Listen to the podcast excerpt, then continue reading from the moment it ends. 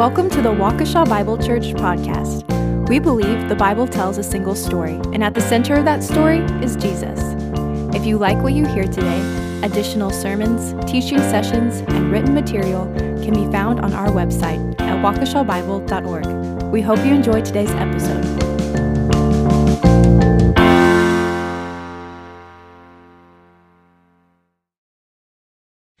Our text for this morning is Luke chapter 23, verses 50 through 56. Please follow as I read. Now there was a man named Joseph from the Jewish town of Arimathea. He was a member of the Sanhedrin, a good and righteous man, who had not consented to their decision and action. And he was looking for the kingdom of God. This man went to Pilate and asked for the body of Jesus. Then he took it down and wrapped it in a linen shroud and laid him in a tomb cut in stone where no one had ever yet been laid. It was the day of preparation, and the Sabbath was beginning. The women who had come with him from Galilee followed and saw the tomb and how his body was laid. Then they returned and prepared spices and ointments. On the Sabbath they rested according to the commandment. Let us pray. Our Father, we thank you for the opportunity we have as your people to gather in this place. We do think of our brothers and sisters in Qatar and other places in the world where they are unable to gather in such a setting for fear of outside persecution, even death. Father, here we are this morning, gathered around the Word of God, enjoying the company of your people, praying public prayers and reading the text of Scripture. What a blessing and what a joy. Father, we are confident that the Spirit of God is working in them as He works in us. May we have ears that hear eyes that see, hands that do. Thank you, Father, for this season. Thank you for the emphasis of the incarnation of Emmanuel. Father, thank you for these moments. May we use them well. We do ask and pray in Jesus' name. Amen. You may be seated. Thank you for standing for the reading of God's Word. We are closing our series on Advent with Joseph of Arimathea, who was indeed a good and righteous man. Our primary text is found in Luke 23, verses 50 through 56. Joseph of Arimathea is one of the few individuals named in all four Gospels. But what we will see in Joseph's life through his moment is that God uses courageous means to complete impossible promises through honest people. It's God fearing, God believing people who, at timely moments stand courageously for Christ and the assembly. Our Advent season has officially ended. And yet, for us, the story only continues. Our study is a part of our Advent study. We began with Mary, worked through Joseph, looked at the shepherds, followed the Magi, celebrated John 1. Jesus is indeed the light of the world, reflecting the idea of Genesis 1. And then now, with Joseph of Arimathea, we have went from the incarnation all the way to his crucifixion and then resurrection. Our study is part of our Advent study, but also a, a, reminder to us of the story's pervasive and persistent presence in our own story. The story of Advent is continuing to this day. It keeps unfolding, it continues to go on. What we will see inside this text in Romans 8 18 is that the present sufferings, the sufferings of this present time, which we will see with Joseph, are not worthy to be compared with the glory that is to be revealed to us, for us. We know that we are not just saved from sin and death, but for, for joy and glory. And this story continues that theme, that idea. Like Joseph of Arimathea, a day will come when those who have been silent in the workplace, in the classroom, in the political office, and home will, will step forward and clearly identify their allegiance to King Jesus. This confession, this identification, will demand courage on our part, and it will come at great cost. But the present suffering is not worthy to be compared with the glory that is to follow. Impossible. What I'd like to note here as we think of the story, and I, I want to interject this thought, is that up front, let us dispel this fabricated myth of a prosperity gospel. That somehow in believing in Jesus, your life is going to get better in the horizontal that isn't necessarily true. In fact, I would tell you otherwise that those who follow Jesus, those who live a godly life, will suffer persecution.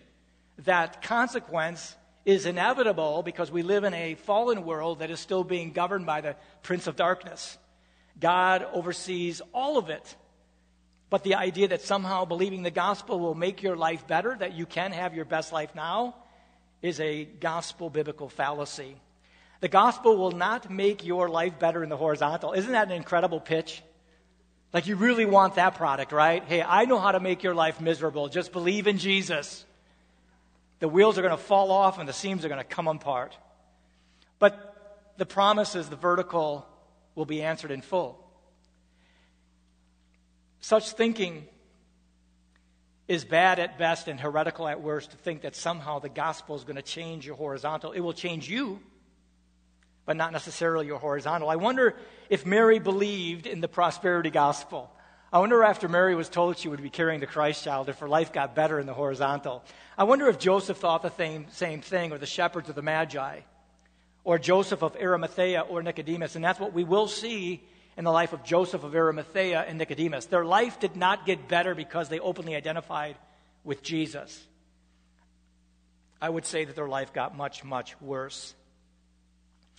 I believe the New Testament shows how those who believe in Jesus shall suffer persecution, and this principle is reinforced by the life we see in Joseph of Arimathea. Joseph is described simply as a rich man. We'll note that in just a moment a disciple of Jesus, but according to Mark 15 43, Joseph was a respected member of the council, and I read it as Sanhedrin. I'll note that in a moment, who was also himself looking for the kingdom of God. Joseph of Arimathea was a very prominent individual. Him and Nicodemus believed the same concerning the Messiah. And we can note three ideas as it's found inside of our text. The first idea is that God does indeed use ordinary people like you and me to complete his extraordinary vision and mission. We know where this is all heading. We know that. We take great comfort knowing that the knowledge of God will one day cover the earth as the waters cover the sea. We take great comfort knowing that heaven and earth are going to come together one day. And at the centerpiece of all that will be God. And because He is there, our joy will be full. That's what we are promised. But the means to that end is through ordinary people like you and me. That's what's incredible. We sometimes read biographies of spectacular individuals who have achieved incredible things. But most of life is simply through ordinary people being used by God to accomplish his extraordinary vision and mission. The second thing we can note inside our text is that the present suffering cannot compare to future glory. No matter how hard your life might be in the horizontal, what awaits you in the vertical is glory. We take great comfort knowing that God will one day tie off all the loose ends. We can note that inside our text. And then the third thing we do see inside of this is like Joseph of Arimathea, a day will come when those who have been silent in the workplace, the classroom, the political office, and home will step forward and clearly confess their allegiance to King Jesus. And this confession will demand courage on our part and come at great cost. As I've noted, when we identify openly with Jesus, it does not mean in the horizontal that our life is going to get easier. Chances are, because of that courageous vocal confession, our life is going to become, in that moment, in the horizontal, complicated. But this is what we see in Joseph of Arimathea. Joseph is a courageous individual who stood up for the cause of Christ. Let's note the context of our passage as we move forward. The context. What's interesting about this text are the various moving parts through personalities that are found inside of this event. Now, Joseph is one of those personalities. Joseph is inside of this historical context. We are focusing on Joseph, but there's multiple moving parts and they're very personal individuals or things, such as the council, in Luke 22, verses 66, and then chapter 23, verse 2. That council or Sanhedrin is present in this moment, and Joseph is inside that context. Pilate in 23, verses 3 and 4. Pilate asks the question Are you Jesus, King of the Jews? Pilate knew that Jesus was innocent of the charges brought against him by the Sanhedrin. We see Herod treating him with contempt and mocking him. We hear the mob crucify him, crucify him, give us Barabbas. So you have all these various personalities, all these figures inside of the context, and they're contrasting figures. In verse 26, Simon of Cyrene is told to pick up that cross that Jesus bore and carry it for him. And then we have the two criminals in verses 39 through 43, where one is raising accusations against Jesus and the other says, Lord, remember me when thou come into your kingdom. And Jesus says to him, Today you will be with me in paradise. That is the certainty with which we live. And then finally, the centurion in verse 47, where the centurion saw all that was happening visually, the signs and wonders. He began praising God, saying, Certainly this man was innocent. He confessed. But in the midst of all that activity, all this movement, we now have Joseph of Arimathea. No one actually knows where Arimathea is, the city of Arimathea or the region of Arimathea, but we do know that this individual, Joseph, came from that area, and he's identified by that. There are three things that I'm wanting us to know initially concerning this passage, and it'll help move us through this text. First, his character. What was his moral fiber? His caution. It says that he hid himself. He did not openly identify with Jesus, as did Nicodemus, for fear of the Jews. And we have a tendency to be very harsh on an individual like that, but I wonder about those believers in Qatar, if they're waving the Christian flag publicly. What would be our response to them? Then we have his confession, verse 51. And then we'll see three other moving parts as we work through the text, but we'll note those in just a moment. But let's begin with his character. Certain things are said concerning Joseph in verse 50. Now there was a man named Joseph from the Jewish town of Arimathea, and he was a member of the council or Sanhedrin. He was a good and righteous man. He was a good and righteous man.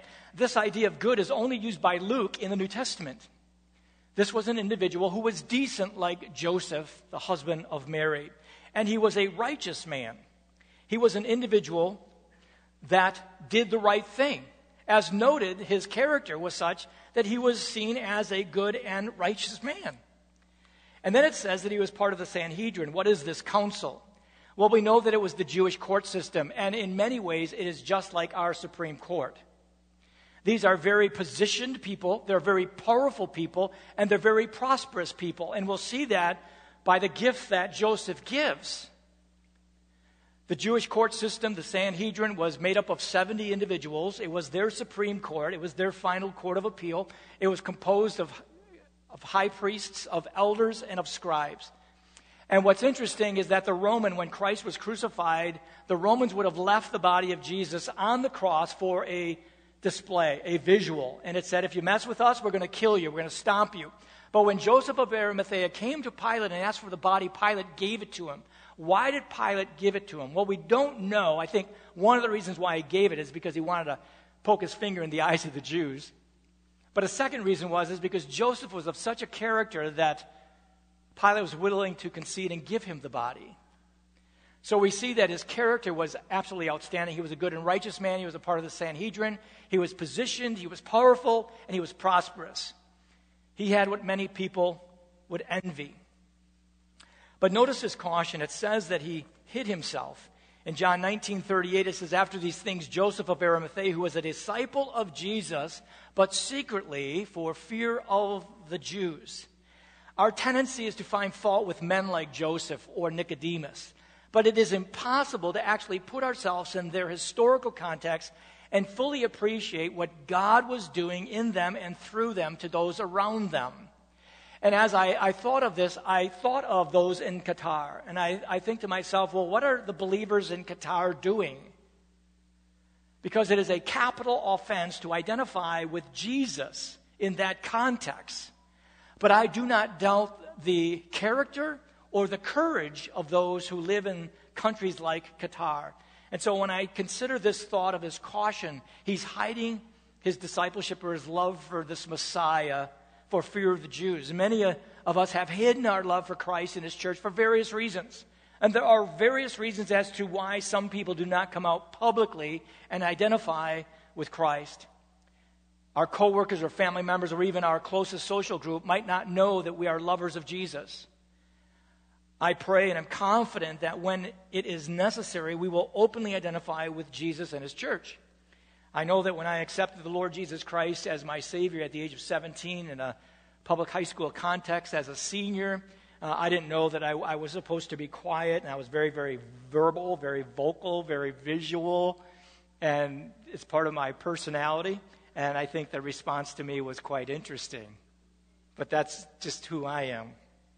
And I would suggest to you that it isn't where we begin, but how we end up. It's not where we begin, but how we end up. And I'm quite confident that the day will come when those who are Christ's will be known. And we will wear that well. And I trust we will, whatever the cost, finish well. So it isn't where we begin, but where we end up. So we see this in Joseph. He's secretly a disciple for fear of the Jews. It isn't where he began, but where he ended up. The third thing we see is his confession. In verse 51, it says, Who had not consented to their decision and action. He starts becoming vocal in his opposition to the actions taken by the Sanhedrin against Jesus. He's beginning to identify himself as a follower of Jesus. And again, we have to remember that there were many people proclaiming themselves to be Messiah. But here's now Jesus. And through signs and wonders, he shows himself to be the fulfillment of this seed promise, the completion of the blood picture. Jesus.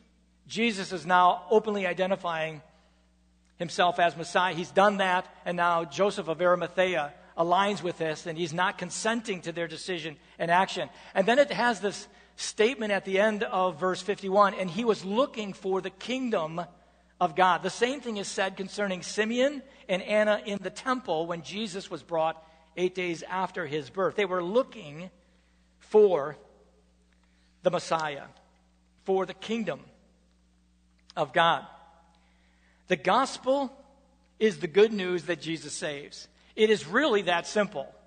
That's what we are to be doing in our world we are to be proclaiming to everyone everywhere the gospel. And the gospel is that Jesus saves. Nothing else, no one else can save. Only Jesus saves. Our decision is what identifies us to our surrounding public and closest peers. Joseph's opposition to the decision and action of the Sanhedrin put him at odds with his surrounding public and closest peers. And again, place yourself in that context. And it is my prayer that we will openly stand for Jesus and his church as the pressures continue to increase to capitulate and concede. Each of us will hear what I just said differently. What does that look like for each of us? But the time is soon approaching when we will openly identify, and it will take courage because it will have cost, but we will openly identify with our public and peer that we love Jesus the differences between us and Babylon have always existed, and I've tried to stress that. Our times in which we live are not unique. The Lord is allowing us to see the sharp divide that does exist between the two.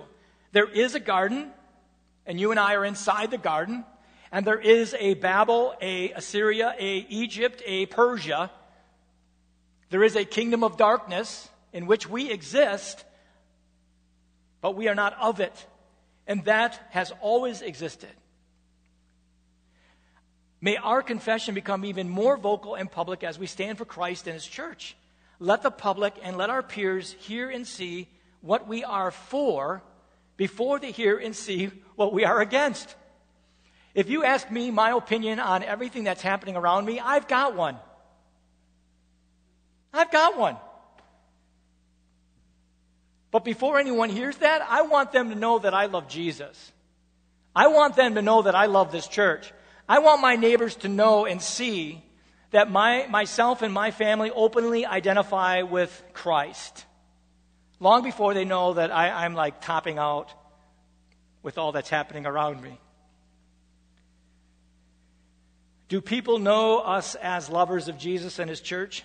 All of the other things you are good at does not matter unless and until you are openly known as a lover of Jesus and his church. Many of you have incredible skill sets, fascinating hobbies. But the one thing that should dominate our thinking is Jesus. What will it profit you if you gain the whole world and yet lose your own soul?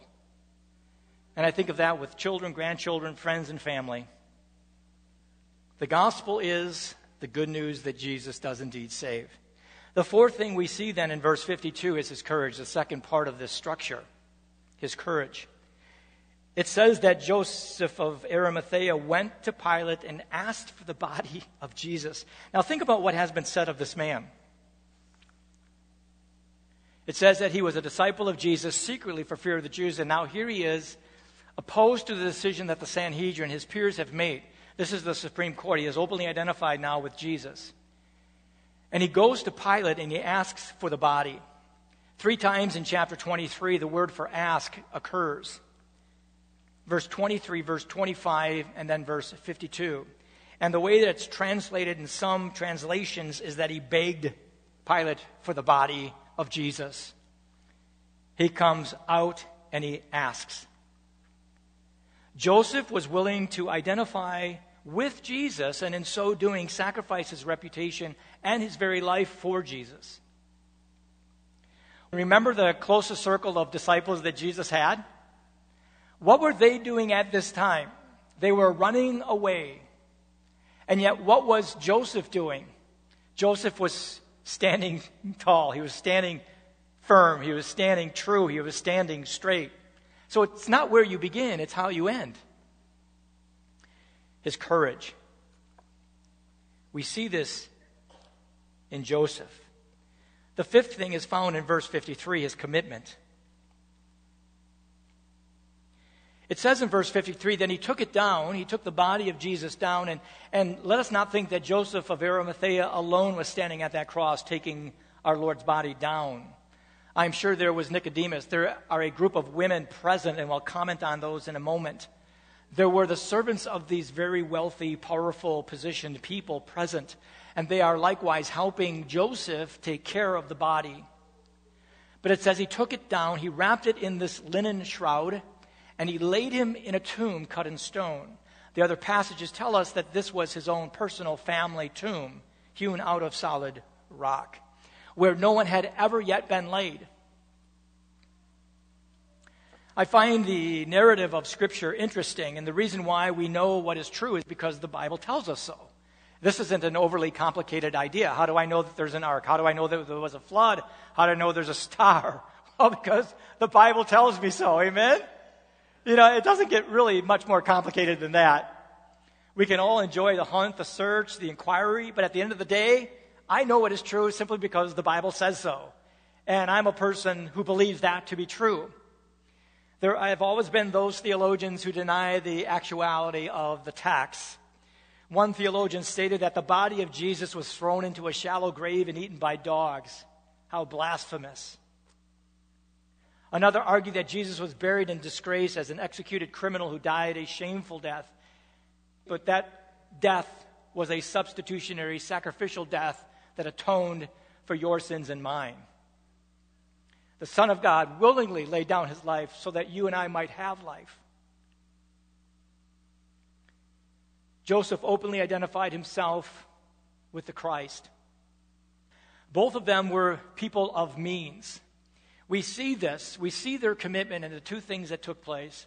First, Joseph of Arimathea gave up his family tomb to Jesus.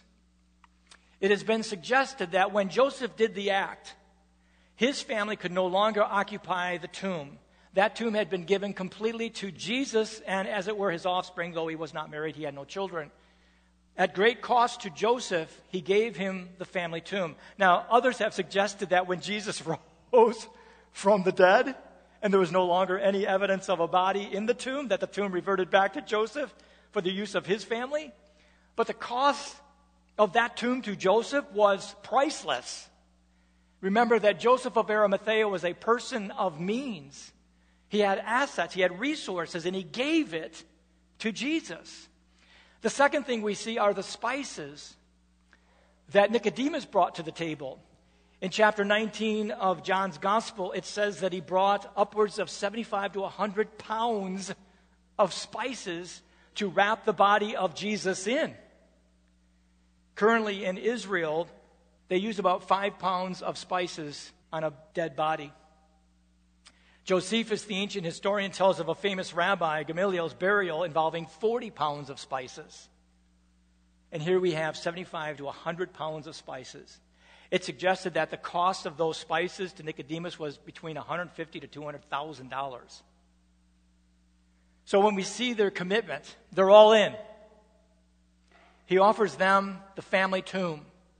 Nicodemus openly identifies with Jesus and brings this excessive, exorbitant amount of spices and wraps the body of Jesus in. They were people of means, and through their gifting, they identified with Jesus as Messiah. I've always thought when those who give regularly to the church, if that was ever known, not for the purpose of shame or guilt, but that was ever known, people would think you're nuts that you would voluntarily, with no gain in the vertical, give of your assets, your resources to the church, to Christ. That's amazing. That's amazing. But we see the level of commitment that Joseph had, that Nicodemus had, in openly identifying and bringing these gifts to Jesus at his death. We have the Magi with the gold, with the frankincense and the myrrh. Now we have at the end of it Joseph of Arimathea and Nicodemus, a tomb hewn out of solid stone, and an abundance of spices. Commitment says yes to one voice, yes to one voice, and no to a thousand other voices. Joseph left the pier and jumped completely into the water. And the final thing we see concerning Joseph is the company that he keeps at this moment. It says in verse, verses 54 and following, it was the day of preparation and the Sabbath was beginning. The women who had come with him from Galilee followed and saw the tomb and how his body was laid. Then they returned and prepared spices and ointments. On the Sabbath they rested according to the commandment. There are two groups, as it were, of people identifying with Joseph at this moment the women and then Nicodemus. And I always find it fascinating the way Scripture plays things out. The female disciples of Jesus were women of strength and equal to and or surpassing their male counterparts in so many different ways. What is of interest to me is how the female disciples of Jesus are never seen as acting cowardly or selfishly toward one another. Now, you do have Martha and Mary, that one story in Luke, which I think is interesting, but it's somewhat exceptional, where Jesus says that Mary has chosen the one good thing. But what's interesting when you read the biblical text, especially right here, you have these women accompanying Joseph of Arimathea and Nicodemus, and then at the, at the resurrection, it's the women who are present. They are always noted as committed and courageous. At his death, at his burial and resurrection, it's the female disciples of Jesus joining their courageous counterparts, Nicodemus and Joseph of Arimathea, and tenderly caring for his bloodied and broken body. These are the women, courageous and disregarding the cost. The second is that of Nicodemus. Nicodemus brings this incredible gift. He's the one that we know from John 3 who came to Jesus by night, probably thinking the same thoughts that Joseph of Arimathea thought. I suppose these two perhaps got together for the study of Torah and found Jesus in it. Nicodemus becomes famous for his night visit to Jesus in John 3. He brings this costly gift of exceptional expense. And like Joseph, Nicodemus hid his love for Jesus. But when it was necessary, he, stood straight, he stood proud with Joseph and identified openly and confessed his love for Jesus. In the moment of testing, they openly identify with him. What do we do with such a story? Like Joseph of Arimathea, the day might very well be upon us where we will have to step forward and clearly identify our allegiance to King Jesus in the workplace, in the classroom, in the political office, and the home. And this confession will demand of us courage and come at great cost. This is what will happen in our context. It's happened and it will happen. For all who live godly in Christ Jesus shall suffer persecution. It's not something that we invite, but when there, we accept it as such. What do we do with this text? And I think it is appropriate on the heels of Advent that we don't forget the story in which we live. We are celebrating God becoming flesh, taking on himself human nature. We celebrate a story of Emmanuel, God with us. And then we see how Joseph, in the midst of story, stands up and identifies openly with Jesus, and that courageous act cost him greatly. I don't believe the life of Joseph or Nicodemus or any of those who followed closely got easier. Well, three things, let me suggest them to you. First, we don't follow the crowd. We know we're just as bad, but we don't follow the crowd. We are in the world, but we are never of the world. There is a clear line of demarcation between Babylon and the garden. This distinction has always existed since the fall, and we must clearly understand and identify with the kingdom of light and not the kingdom of darkness. We see that with Joseph and with Nicodemus. The second thing we do see from this text is that following Jesus, regardless of the cost, is absolutely necessary. I've never thought it one of discipleship, as some might define it, is given to us in the Gospels. But Jesus says, If anyone will come after me, let him deny himself, take up his cross, and follow me. That's what we did and do as followers of Jesus. We are a courageous people openly identifying with Jesus. And that identification costs. And the final thing is this trust in his timing. God is working and His will is coming to pass. I have no reason or accusation as to those who are secret or are hiding concerning their faith in the person and work of Jesus Christ. But God is working, and His will is coming to pass. Joseph had no idea the days or weeks before the crucifixion that he would be able to be the one to honor the body of Jesus by burying him according to custom. He had no idea. But when it all began to play out, he disagreed completely with the decision of the council of the Sanhedrin. He openly, with Nicodemus, identified themselves as believers in Jesus as Messiah. And that open identification cost them something. Joseph gives up this tomb. Nicodemus brings a costly offering at the burial. It cost them something. But God placed them right there at the right time to act for the cause of Christ. And God has you in your place. God has you in your place. The classroom, political office, the home, the workplace. God has you there.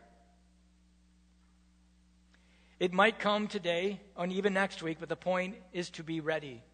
For Joseph of Arimathea, the opportunity arrived and he stepped out. And like Esther, perhaps God has brought you into the kingdom for such a time as this where you courageously and openly identify with Jesus. And that identification, that confession, costs you something. In the midst of our dark and foggy times, all sorts of voices are shouting orders into the night, telling us what to do, how to adjust our lives, how to live our lives.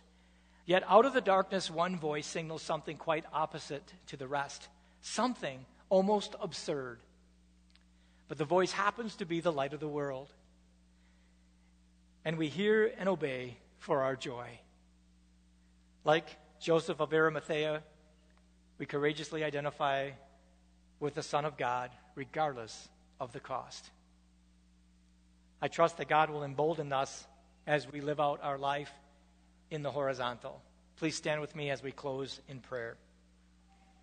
Our Father, we read the entire story from incarnation to crucifixion and ultimately resurrection, ascension, and glorification.